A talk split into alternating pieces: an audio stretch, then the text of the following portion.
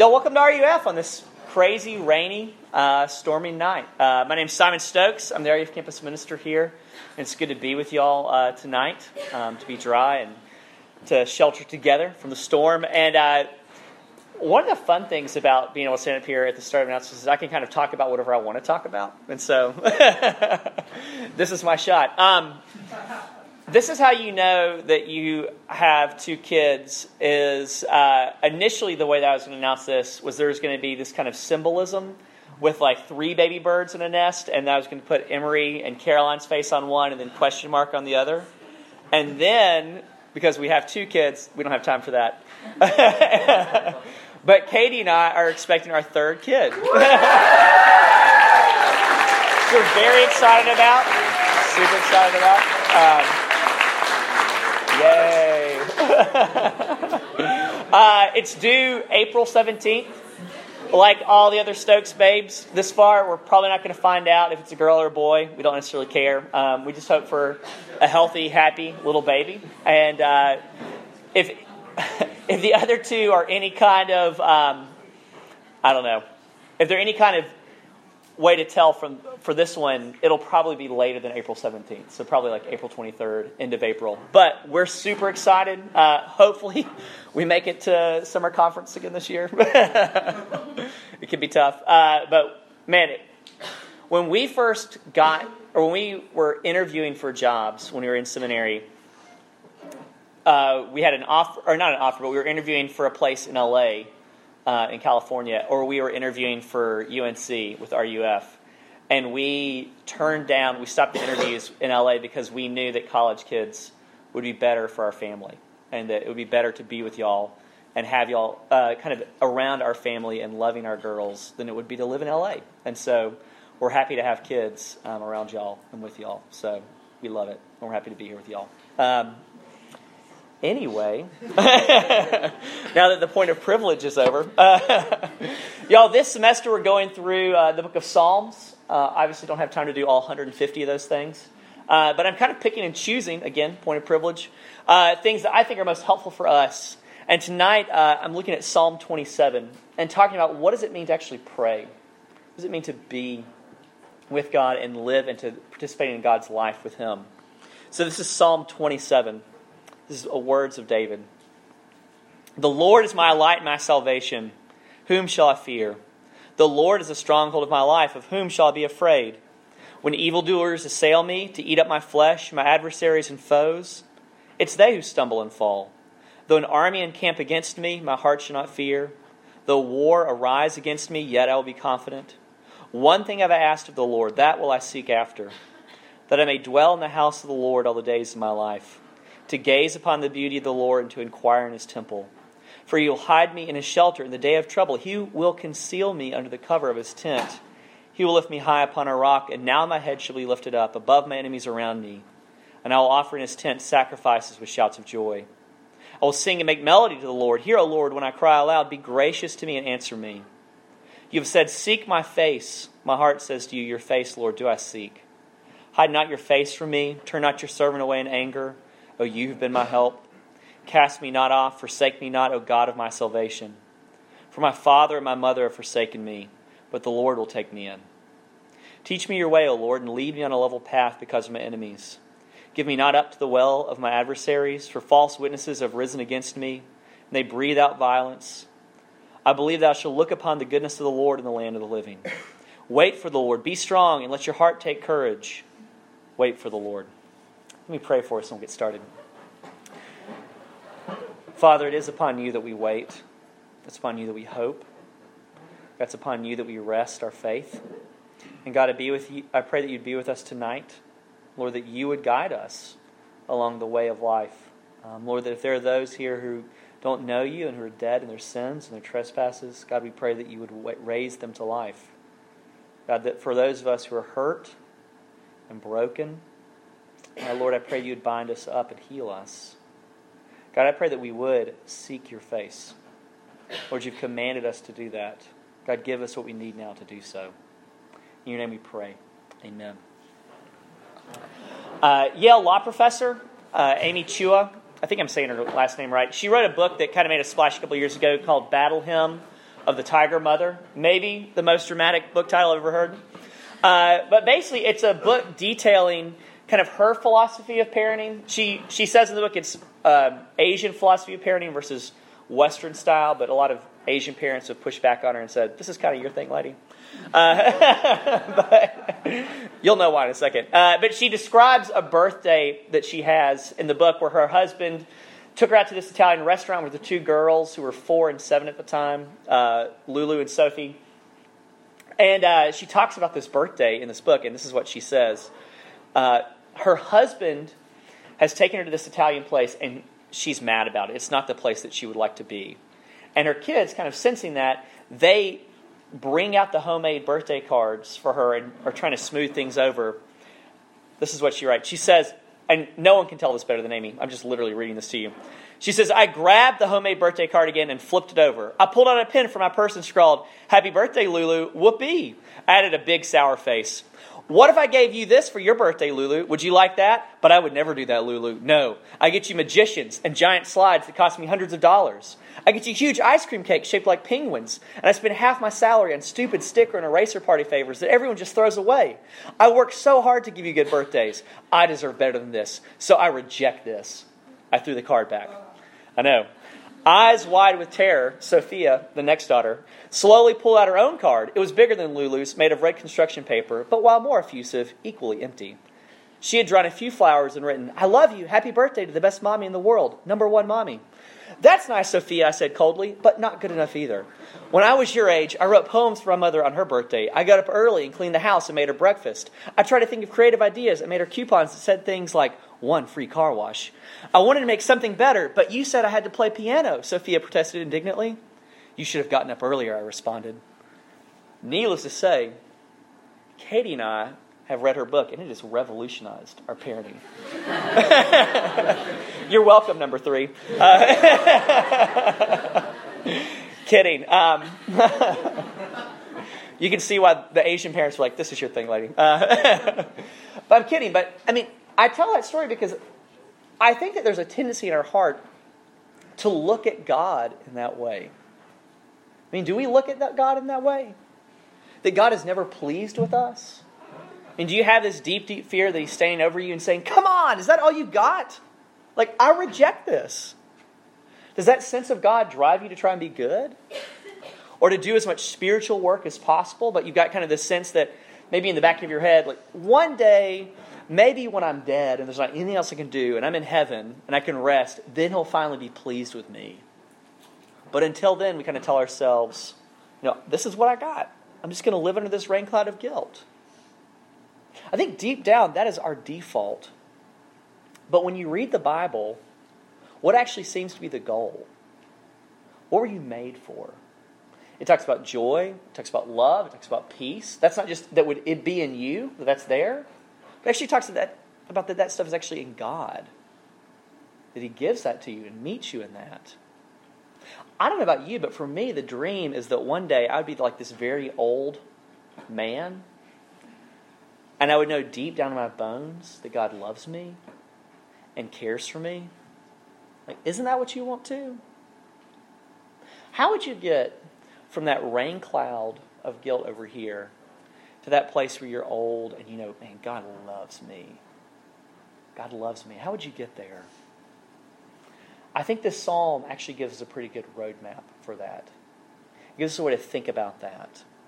Tonight, I want to look at this psalm. I just want to ask two questions about living life with God. First, how do we talk to ourselves when we live with God? How do we talk to ourselves when we live with God? And second, how does God talk to us? How do we talk to ourselves and how does God talk to us? So, how do we talk to ourselves when we live with God? To begin with, who is David talking to in the first six verses of this psalm? It doesn't seem like he's talking to God. It actually seems like he's talking to himself. He's telling himself what he's not afraid of. There's evildoers, there's armies, his enemies, which, if you know anything about David's life, were many. Just from a human perspective, I think some of those fears would be legitimate. Like, there are evildoers that are assailing him in order to eat up his flesh. Like, this is poetry, so it's kind of big, bold, brash language, right? But dang, I mean, it's like David is not afraid of the zombie apocalypse, right? Why? Because it's not just that David is living life with God, it's that David is looking at his life through the lens of God's character, and he's telling himself what's true about who God is. Look, you and I have lots of things that we're afraid of. You're afraid of missing out. You're afraid of being alone. You're afraid of failing, afraid of being exposed. We're afraid of not living a significant enough life, but we're also afraid of cracking under the pressure that we sometimes feel to, in order to be significant. There are lots of things that we're afraid of. It's part of why we can wrestle so much with anxiety.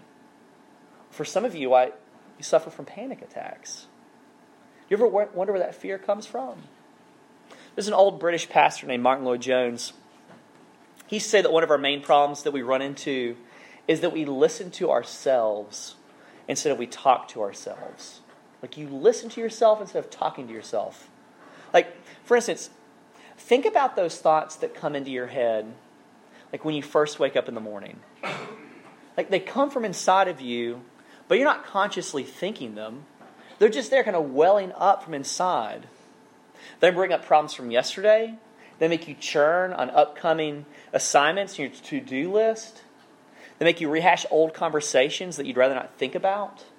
And what Martyn Lloyd-Jones pointed out was that you know, when that's happening, when you're first waking up, and you kind of hit the snooze button, you're just lying there in bed, somebody is talking to you.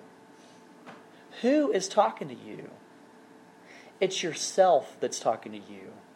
What the Bible calls your heart, the innermost kind of kernel of who you are. And one of the main arts of spiritual living is knowing how to handle yourself and not to listen to yourself so much as you talk to yourself. Which is funny, I know, because it might sound like you got to be a little crazy so you don't go all the way crazy. But think about it like this Say you wake up tomorrow morning and you've hit that snooze button and you kind of curl back over in your sheets and you're just kind of lying there. And it's like there's this shrill voice inside of you telling about how because of Florence and the surprise week off we all got, your tests and your papers have gotten bumped up. And now you're behind, and there's no way to catch up. And you know what else? You haven't taken time to read the Bible or pray. And this voice just lays into you and starts listing the people you're disappointing your teachers, your parents, your standards, God's standards. What Martyn Lloyd-Jones would say to you is that when that happens, you got to speak to your heart speak to yourself and say, you know what? I'm going to do my best. And maybe I'll ask for an extension. I don't know. Not the ideal. I hope that it goes well. But at the end of the day, it's not me or what I can do, but God. That the Lord is my light and my salvation. Whom shall I fear? Certainly not you, self. That so much of living with God is living with yourself in light of who God is that He's going to protect you. He'll give you dignity when people try to hurt you. That when you know God in the way that David is talking about, you don't have to scramble to protect yourself or be your own deliverer from your own fears. Nor do you have to work for Him as there was some kind of impossible to please authority figure in your life, like the Amy Chua in the sky, right? Oftentimes, we want our fear and anxiety to get fixed by a change in our circumstances. Like you want your suite mate to transfer to state right? or we would like to get, you know, when things are piling up, another unexpected break from school, right? But would that really fix your fear? Like, no. There'll always be something else to, that you have to deal with. If it's not this thing over here, it's that thing over there. And what God is saying through this psalm is that the way you're going to stop being so afraid is not through a change in your circumstances or your situation, but your fear is going to get resolved through a person, through looking at the, the lens of who God is and talking yourself through that. Look, David here is more confident in who he knows God to be than how he knows God to fix the situation. He says, God's my light, God's my salvation, God's my stronghold. Even if an army gathers against me, God's going to work that out. He's looking at his life through the lens of who God is. Think also about how this affects the way that you think about being mature or being a mature person. Usually, when we think about being mature, it's about our circumstances or it's about us. You say to yourself, when I'm mature, I'll be more independent. I'll be financially independent from my parents and do my own thing. I'm not going to be so concerned with what other people think of me. This is the you that's eating better, exercising more, probably making some money, And there's like this spiritual component in there too. You know, I'm reading my Bible consistently, praying, starting an orphanage, you know, whatever that is down there, right?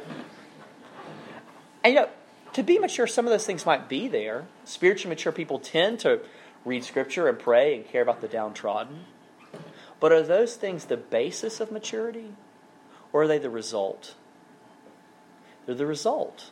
Because the heart and soul of spiritual maturity is that you want one thing to know God, and that from there you would make him known. You would live in the lens of who he is. That more than doing for God, the main thing here is being with God.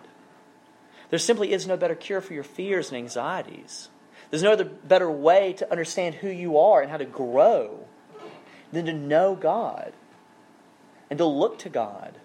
I mean, when you read this psalm, does David come across as mature? Does he come across as brave? He's not afraid of armies, of war, of enemies. He's not afraid of conflict, right? That's huge. He's incredibly confident in God. In fact, he even says, One thing I've asked of the Lord, that will I seek after, that I will dwell in the house of the Lord all the days of my life. Armies don't care about him, enemies don't care about him. He's brave, right? He's not worried about the armies out there. He just wants to live with God. So, what does this say about spiritual maturity then? It says that you never read the Bible and hear someone say, You know, thank you, God, that I finally understand me. Thank you, God, that I'm finally working out the problems that I had in my life. But you do have someone like the Apostle Paul pray that his friends in Ephesus would have the eyes of their hearts opened, that they would know the love of Christ that surpasses all knowledge, and they'd be filled with the fullness of God. Paul's prayer, another spiritually mature person, Paul's prayer for his friends is that they would know God. And that's God's prayer for you too. That you would know him, walk with him, understand Him more than anything else. That you would be with Him and He with you. The author Brennan Manning tells a story of a priest who's from Detroit, and he went on a two week summer vacation to Ireland to visit his relatives there. And his one living uncle was about to celebrate his 80th birthday. And so, on the day of the big celebration, this priest and his uncle got up early to walk along the edge of this beautiful mountain lake in Ireland. And so they're walking along, and it's like green rolling hills, sheep scattered on the hillside, like old castles and ruins in the background. It's just beautiful. And they stop and they watch it for a few minutes, and then this guy looks over his uncle, and he sees his uncle just beaming from ear to ear. And he says, Uncle Seamus, you look so happy right now. And his old 80 year old uncle says, I am. And the priest says, How come? And the old man says that the father of Jesus is very fond of me. The Father of Jesus is very fond of me. Could you say that kind of thing to yourself? That the Father of Jesus is very fond of me. Wouldn't that cure a lot of our fears and anxieties? Would it answer a lot of insecurities about who we are? What does it look like for us to grow and mature? To know deep down in your bones that the Father of Jesus is very fond of you, loves you, looks on you, thinks of you, He's not this mean person in the sky who demands things you can't give. But what he wants is you, and to be with you, and he's fond of you. How would we get that? How would we get to the place where we could say those kind of words to ourselves? Point two we have to listen to how God talks to us. We've got to listen to how God talks to us. Look what David says that God told him here. God can command anything he wants to command, right? He's God. He does what he wants. You have said, Seek my face. And then the reply of David is, My heart says to you, Your face, Lord, do I seek. Look, secular social scientists have argued that all human prayer is this kind of exercise of power to kind of we exert kind of mental or emotional energy like oh i'm going to waste some time here like just thinking on god or like i'm going to give some sort of energy or anxiety towards god it's this kind of internal self-sacrifice so that God is moved to answer. But that's not what's going on here, is it? There's no power game on David's behalf. In fact, it doesn't begin with David at all. It's God that commands that he would be sought out. And then David responds. The Psalms assume right from the get go the priority of the inner life with God. In fact, the most important part of biblical spirituality is not that you would do a bunch of stuff for God, but that you would actually live with God. I mean, that's the whole shape of the Bible, isn't it? That God makes the world. He crafts this beautiful garden for man and woman to live in. He walks with them in the cool of the day. But then they sin, and that communion, that fellowship they have with God is broken, and it rends his heart. And the whole rest of the Bible is about God restoring that fellowship that they had at the beginning. This is why Jesus is called Emmanuel, God with us. He dies on a cross to reconcile us to God, so we could be with God. So when Jesus departed, he leaves the Holy Spirit with his people because God desires to dwell with us and in us. And we were made to dwell with him. It's why the book of Revelation ends with this loud voice from the throne, the very voice of the Father, proclaiming the dwelling places with God. He will dwell with them, and they will be his people. I mean, this is what God is about. This is what God calls us into when we walk through those doors and we sing these songs. And, you know, I just, I've got to say this as a pastor and someone who's been a Christian for, I mean, almost 20 years now that there's a way we can know that up here. Man, it's so hard to get down into here and to believe that, isn't it? I mean, it's kind of like this. What if you had never tasted honey before in your entire life? Like, what if you never tasted that? I mean, you could know kind of from a rational way that it was sweet or not. Like, you can have an opinion about it. Like, your friends could tell you it's sweet. You could read scientific articles about, like, they have concluded honey is a sweet thing. And you could have never tasted it for yourself and believe it in your mind. But then there's another way in which you could just take a drop and put it on your finger and pop it in your mouth and be like, wow, like this thing is really sweet, right? This is really good. I had known up here, but I hadn't known down here. In the same way, there's like this difference between having heard that God is kind and loving and a good father, and even really maybe having an opinion about that. Like, yeah, I would kind of agree with those things. There's a difference between that and not ever having experienced that for ourselves. And what God is saying is that we need to know just not all those things out there that David is talking about, like that those are true. But God actually wants us to know those things for you and for me. That you and I have known and tasted the sweetness of those things in ourselves and seen that God is very good. That that's what God says when He says, Seek my face. He doesn't tell us how to seek His face. He doesn't say you have to seek it perfectly. I mean, have you ever prayed and gotten discouraged when you fell asleep or got distracted? Like, this isn't going well. I quit. Right? I've done that many times. God knows you do that. And yet He still says, seek. Don't you sometimes wish the Bible would just drop a how to prayer guide into your lap? Like, wouldn't it make this thing that seems so crucial and yet so difficult at times much easier? But the Bible never offers us a how to on prayer. I mean, it offers us prayers. That's what the Psalms are, but none of them are kind of a how to. Instead, what it offers us is something much, much richer. richer. It offers the God of prayer. What the Bible shows you and me are many, many pictures of God as a creator, a king, a husband, a shepherd, a rock, a light, a savior, a father, a friend.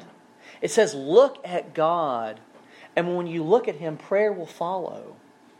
This is why our prayers actually have to be rooted in the Bible. Because otherwise, our prayer lives will be shallow, right? Because I'm looking inside of me and trying to dredge something up, and I'm just a shallow person by nature. But they also won't be grounded in reality either. That if left our own devices, our hearts are going to invent a God to pray to. Like, usually this God is kind of indifferent, like he doesn't really care, or he's angry, like he's kind of mean.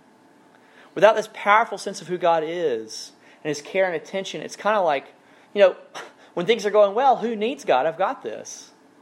But then again, when things are bad, it can lead us to despair, discouragement. Without the Bible to guide us, God becomes this sort of abstract person up there. This is why prayer isn't just a way to get things from God, but it's a way to get more of God Himself. Look, people for a long, long time have described prayer as the way to take hold of God the way that people in ancient times used to see someone who was very wealthy wear these kind of big, long, rich, flowing robes, and they kind of grab the cloak of this important person and say, Help me, help me. I need you. I need you. Or the way that you embrace someone to show that you love them, right? Like, you don't walk up to your friend and hug them and say, like, as you got them in your embrace, now that we're here, can I borrow like $20? Right? yeah. You hug that person because you want to be close. And it's nice to hug a friend. Look, that's why Christians pray, because they seek God for God's sake. And without the gospel, you and I could conceive of a God who's really holy and distant but never satisfied. We could only approach him maybe if we were really good. Or we could think of someone that has just kind of positive regard for everybody, kind of this granddad in the sky. And to approach one of those gods is terrifying and uncertain, right? To approach the other God is just kind of boring. Like, it doesn't really matter. But to seek the God of the Bible is to seek the God of Jesus. It's to seek Jesus' face. The one who said that, you know, if you've seen me, then you've seen the Father. It's to seek the face that was streaked by tears, like your tears, who bore a crown of thorns for you. That the only time in the Gospels when Jesus prays to God and doesn't call him Father is on the cross when he cries out, My God, my God, why have you forsaken me? That you and I were made for communion with God, and yet Jesus was cut off from this communion that he had forever so that you could experience it and be a part of it. So that you could see him and look God in the face with boldness and say, I need you. I want to be with you. Heal me. Make me whole. Help me. Take away these fears that I have. Not by changing my circumstances, but by changing me. So I would actually know you.